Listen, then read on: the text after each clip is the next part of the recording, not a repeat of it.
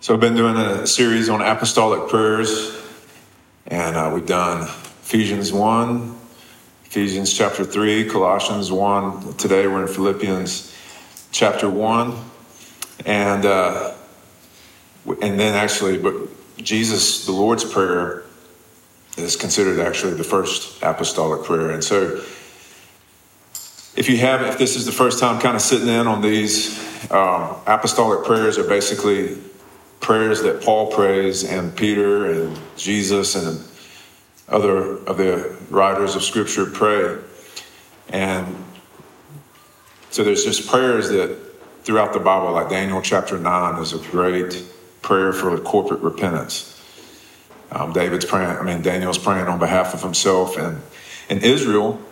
And so you have these prayers that they're, they're the word of God, so there's, there's an automatic yes on them.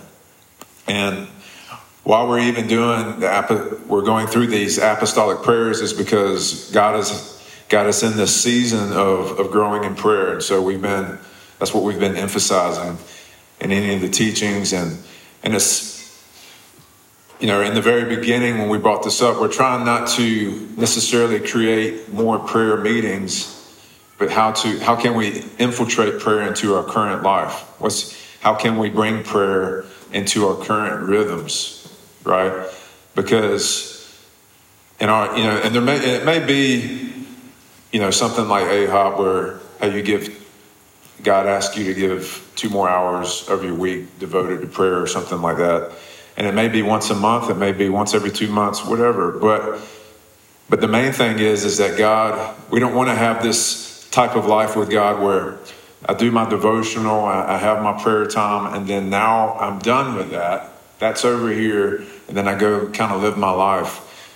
What we want to have is a ongoing dialogue with the Lord, and um, and so part of these apostolic prayers, they're quick prayers. What I love about these prayers is if you, when you read them or if you have them memorized, that you're not having to read a book back to the Lord.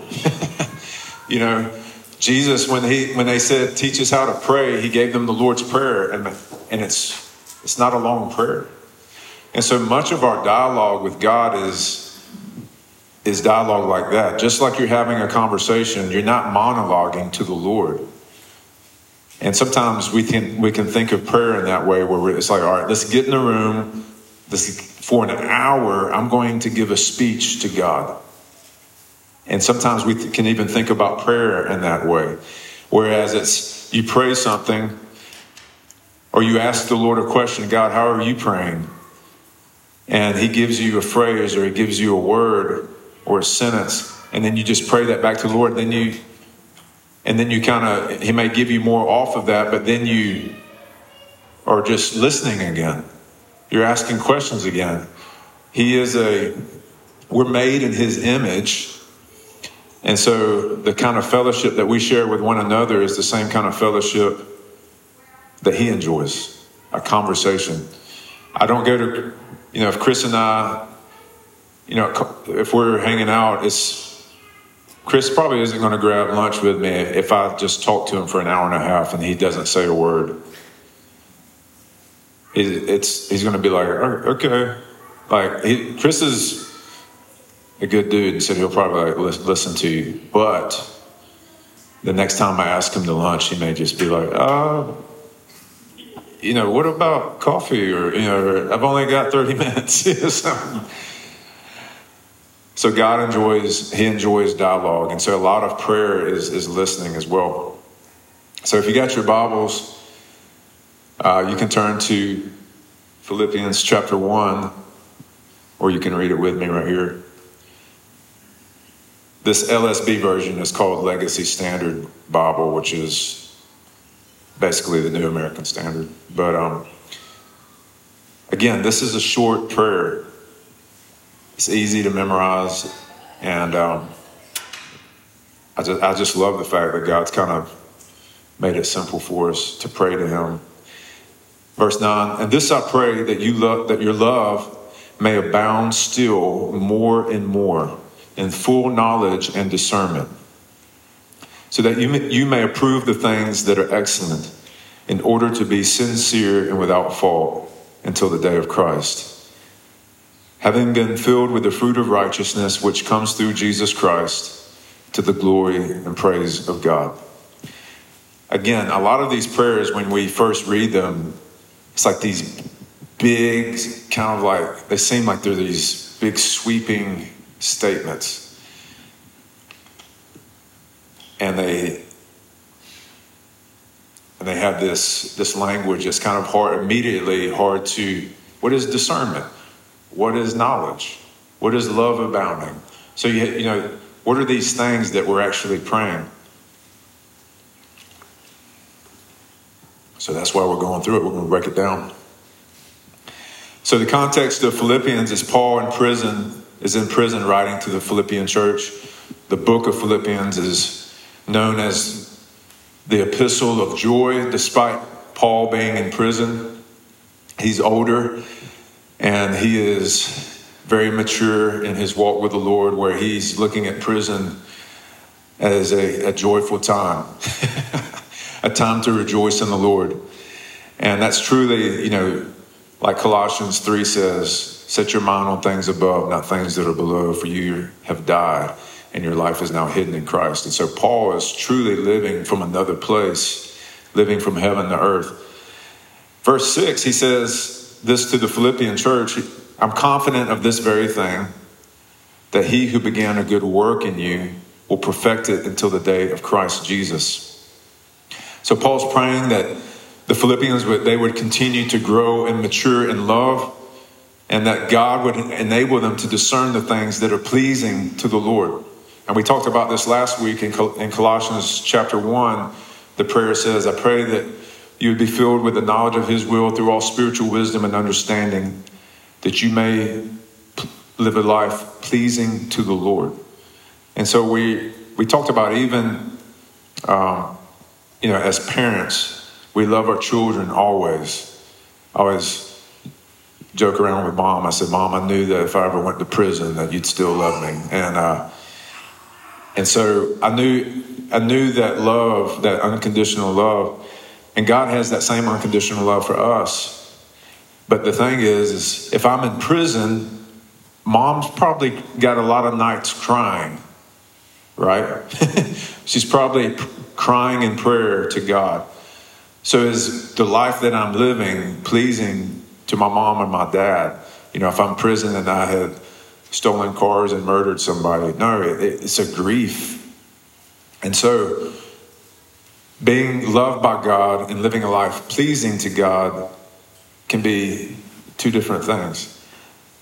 Now, the, the wonderful thing about the Lord is in Song of Songs, chapter 1, the bride is speaking to the bridegroom. She says, I'm dark yet lovely to you. And what that means is, is that God loves us in our imperfections. He sees the posture and of our heart. There's times where how many of y'all your heart has been, I want to obey the Lord, but you didn't obey the Lord. I mean, how many of y'all have been there? Right? God sees that, He understands that, and even that gives Him pleasure that you desire to obey Him, that you desire to be with Him.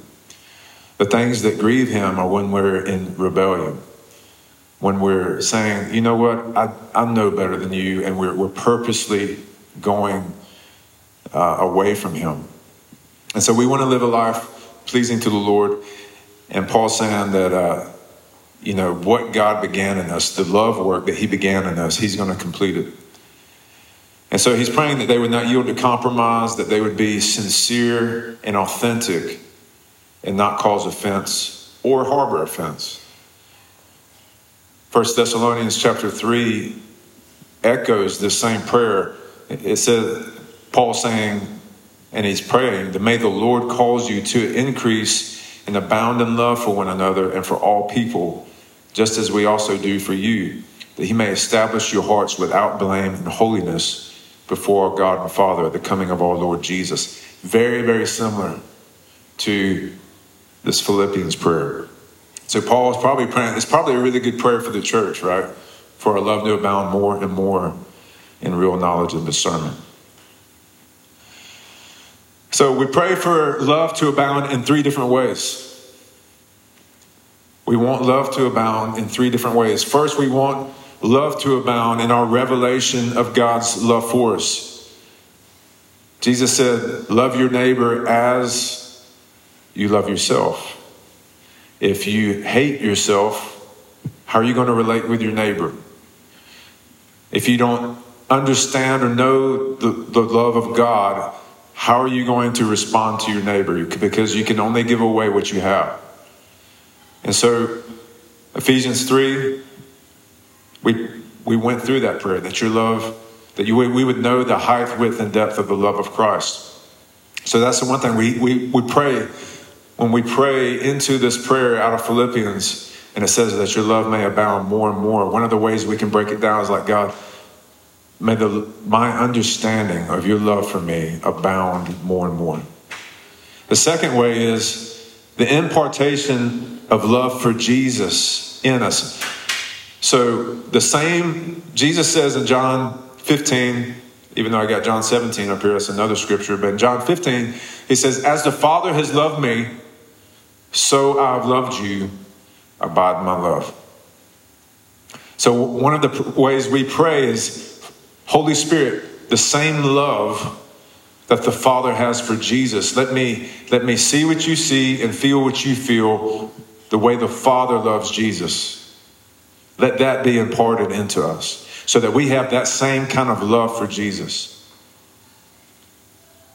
John 17 says, I declared your name that the love with which you love me may be in them. So we're asking for the Father's heart for Jesus. The third way is we is the overflow of God's love for others through us. So we pray for the revelation of how he loves us, pray for the revelation of how the Father loves Jesus, and then we pray for the revelation of God's love for others. 1 John 4:12 if we love one another his love has been perfected or overflows in us. And then it says that is to abound in, our love is to abound in knowledge and discernment. Now, those are, two, like I said, those are two words that are kind of ambiguous. What, what, what does that mean?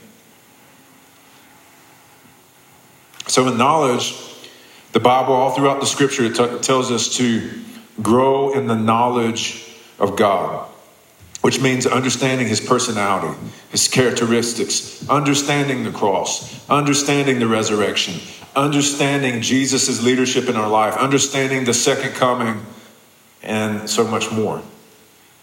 So Proverbs 2 5, Hosea 6 6, they talk about just they're just two of the scriptures that talk about growing in the knowledge of God. It says those who fear the Lord in Proverbs will grow in the knowledge of God.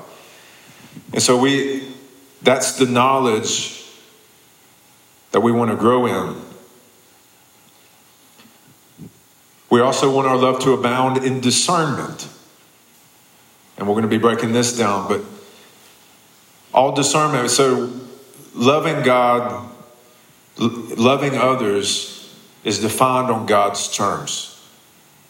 God is love. So, God defines what love is. And so Jesus is the only man who's actually qualified to define love. And so obviously, having discernment is understanding what love is. What is love? Is it love for if my child's shooting heroin on the streets? Is it, is it love for me to go to them and be like, that's that's okay. You just do what you want to do. Is that love? But nobody would ever say that, right? Because my child would be destroying their life. Well, what does the scripture say about sin? It says sin is the wages of death. I mean, excuse me, the wages of sin is death.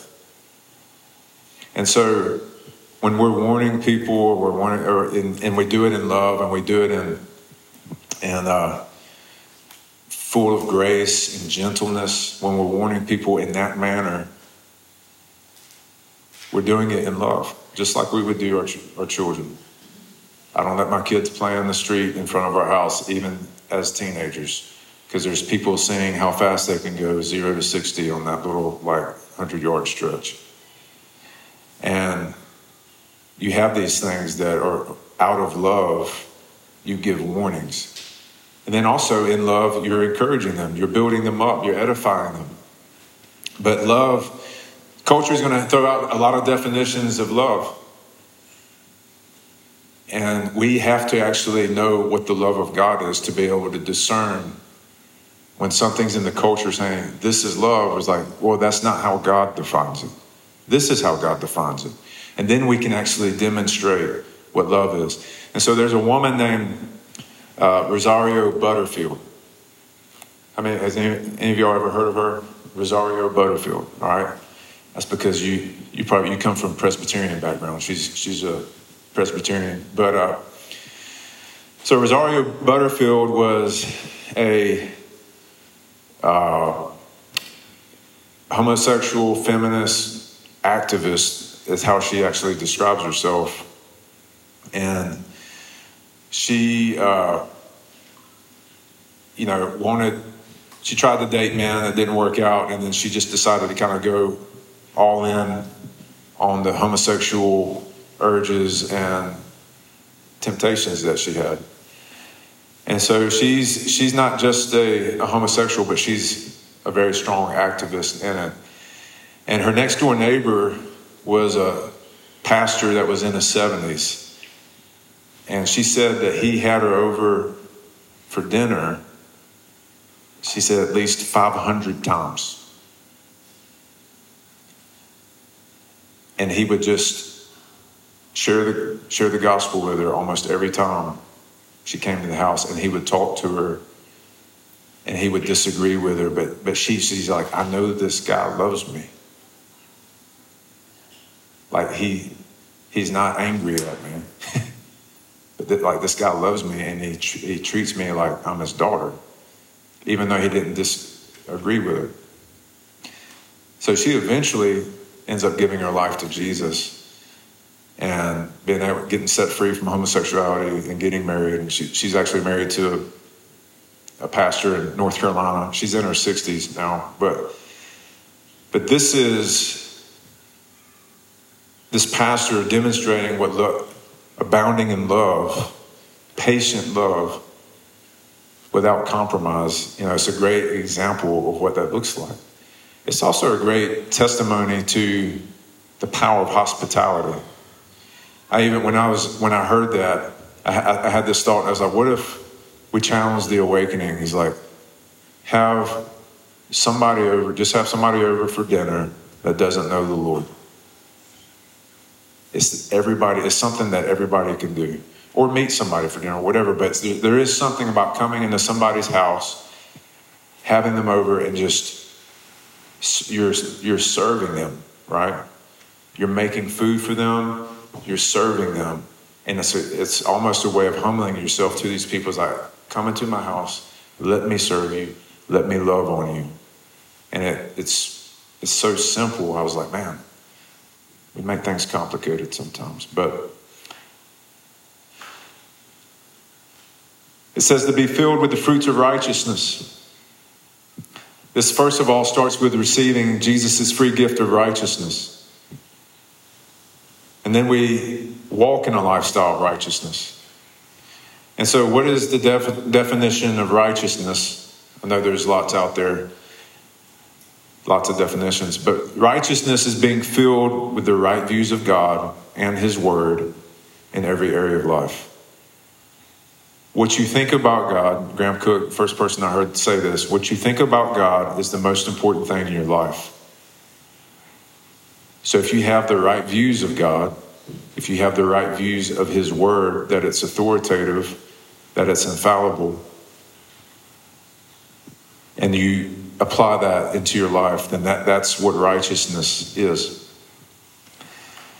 And so, righteousness starts, you don't start trying to be righteous, right? It's a, first of all, it's a free gift. You start by asking for love to God, let love abound in my life. Give me more love, Lord. Let me understand more of my the love you have for me, the love that you have for Jesus, Father, and the love that you have for others. And when you start abounding in love, you start obedience. You start being more motivated to obey the Lord. You start being more motivated to do things that maybe are a sacrifice that God's asking you to do because love is defined by sacrifice. And that love-based obedience leads to a lifestyle of righteousness because when you when we see God rightly, we'll obey him. Because we're going to know that he's love. Sometimes we've operated out of, you know, fear-based obedience and it can get you a little ways. But then at, at some point it becomes too heavy. And it says in 1 John chapter 5, it says the commandments of God are not burdensome. They're not a burden. And that's one of the chief lies of the devil. I know it's one of the lies that the devil kept me away from surrendering to Jesus, is because when I was in college and the Holy Spirit was literally, it made my, especially the last two years of college, it just felt like it, he was like yanking on my shirt like this. And I was telling him to leave me alone because I didn't, I was afraid surrendering to God would mean I was just going to be very boring the rest of my life. That was literally the lie. I'm going to be boring. And I'm I like to dance. I like to joke around. I like to have fun. I don't want to give all that up. Well, I got to a place where I was actually, and Jesus never said to me, Oh, no, you get to keep all that. All I knew, he's just like, surrender, surrender, surrender. And when I came to the place of like, whatever it looks like, it's got to be better than this. and when I finally did surrender, then Jesus was like, all of these things that you love to do, yelling, dancing, you get to do it for me. Our demon, you know, all these things. And and that it, oh, I just saw that Jesus is so he was so much different than I thought he was, but that because the devil was chirping in my ear, it's, you're gonna it's gonna be boring. It's gonna be boring. and that was I don't I don't want boring. So discernment Another way that you can define discernment is that it's God's narrative. What is, this, what is the story that God is telling? What, is, what does God say about a situation? Remember, we learned that and knowing rediscovered. What do you say about this? God, what, what do you want me to know? That's all that is is discernment. That's tapping into God's narrative. And so you have in Zechariah chapter 3, where Satan has a narrative over Joshua's life, and God has a different narrative over Joshua's life.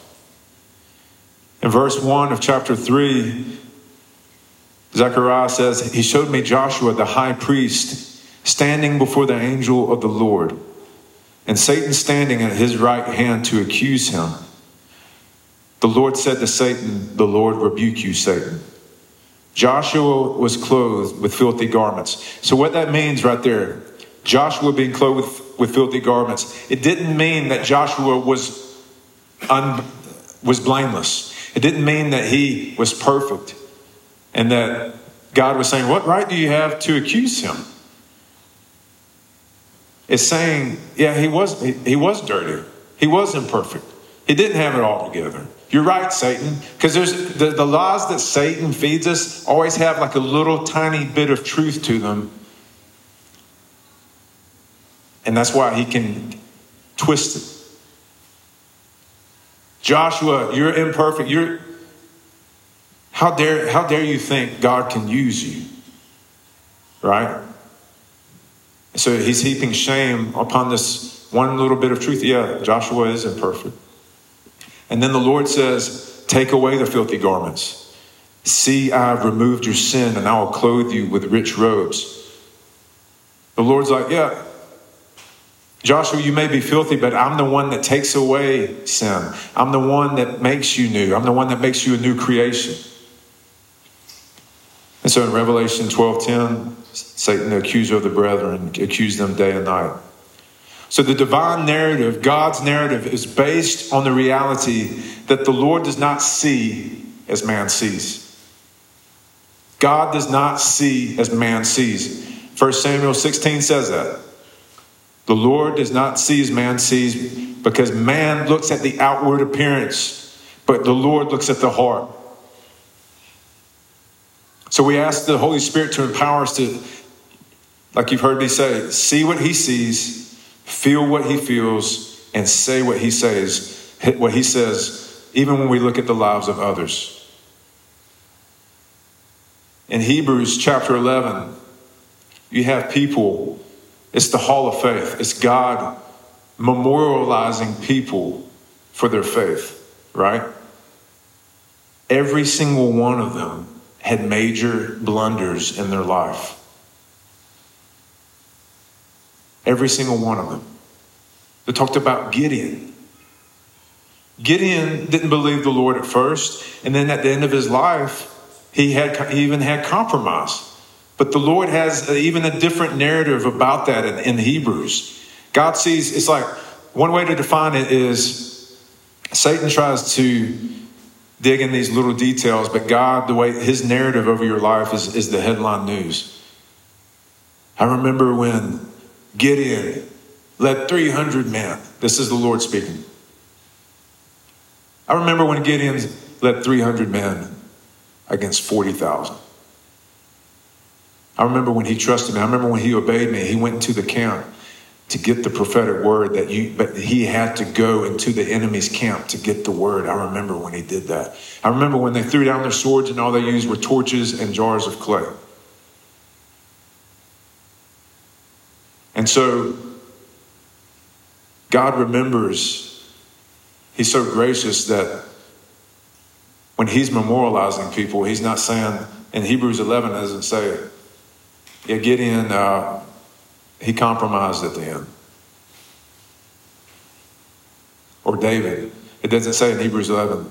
Remember when David committed adultery and murdered Uriah? It doesn't say that. So, what is God saying over you? Is He pointing out your deficiencies? Or is He focusing on the times that you obeyed him, the times that you said yes to him.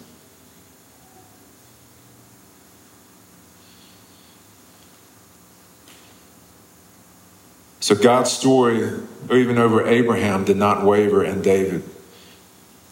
Romans 4:20. He, Abraham, did not waver at the promise of God through unbelief. All right. Abraham lied twice about Sarah. He was, he was afraid.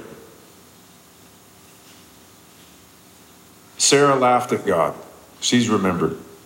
You have uh, in David, Acts 13, it says, He raised up David concerning whom he testified and said, I found David, a man after my heart, who will do all my will. For David, after he had served the purpose of his God, of God in his generation, fell asleep says David would do all my will, will do all of my will. So I want to give us hope in the way that God sees us. God sees the fervent love that we have, that we have, and His love, His love covers a multitude of our sins.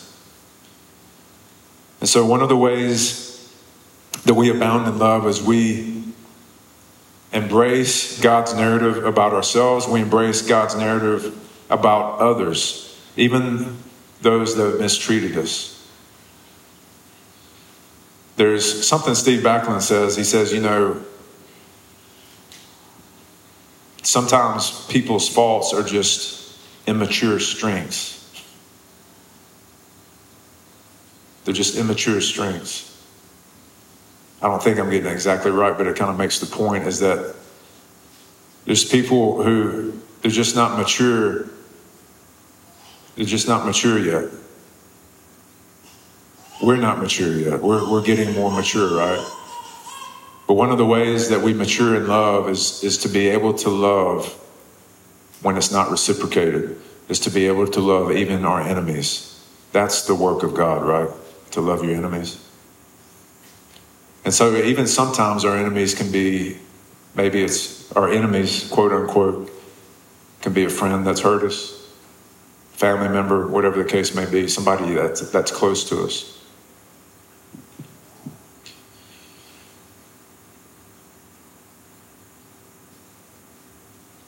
And so this morning, we're going to spend just some time praying into this and uh, breaking it down, you know, kind of like what we talked about. God, let your love abound for me. Re- reveal the love that you have for me, the love that you have for Jesus, the love that you have for others. Give me discernment. Give me knowledge of you, but give me discernment that's anchored in your love so that we can approve the things that are excellent, not the things that are uh, not worthy of God. You got anything, babe? All right, so let's, um, and then at the end, I'm going to ask God to pray for me. I'm going to see a friend of mine in coming and, and uh, baptize him. He just gave his life to the Lord back in the fall, but the rest of his family don't don't know the Lord, and uh, I just and his family will be there, and I would love for his his whole family to encounter Jesus, but uh, we'll do that at the end. But let's just break up into groups of like three or four, and uh, pray into Colossians chapter one for about ten minutes. Philippians, yeah. Uh, Philippians, yeah, that that whole thing I just taught on right there.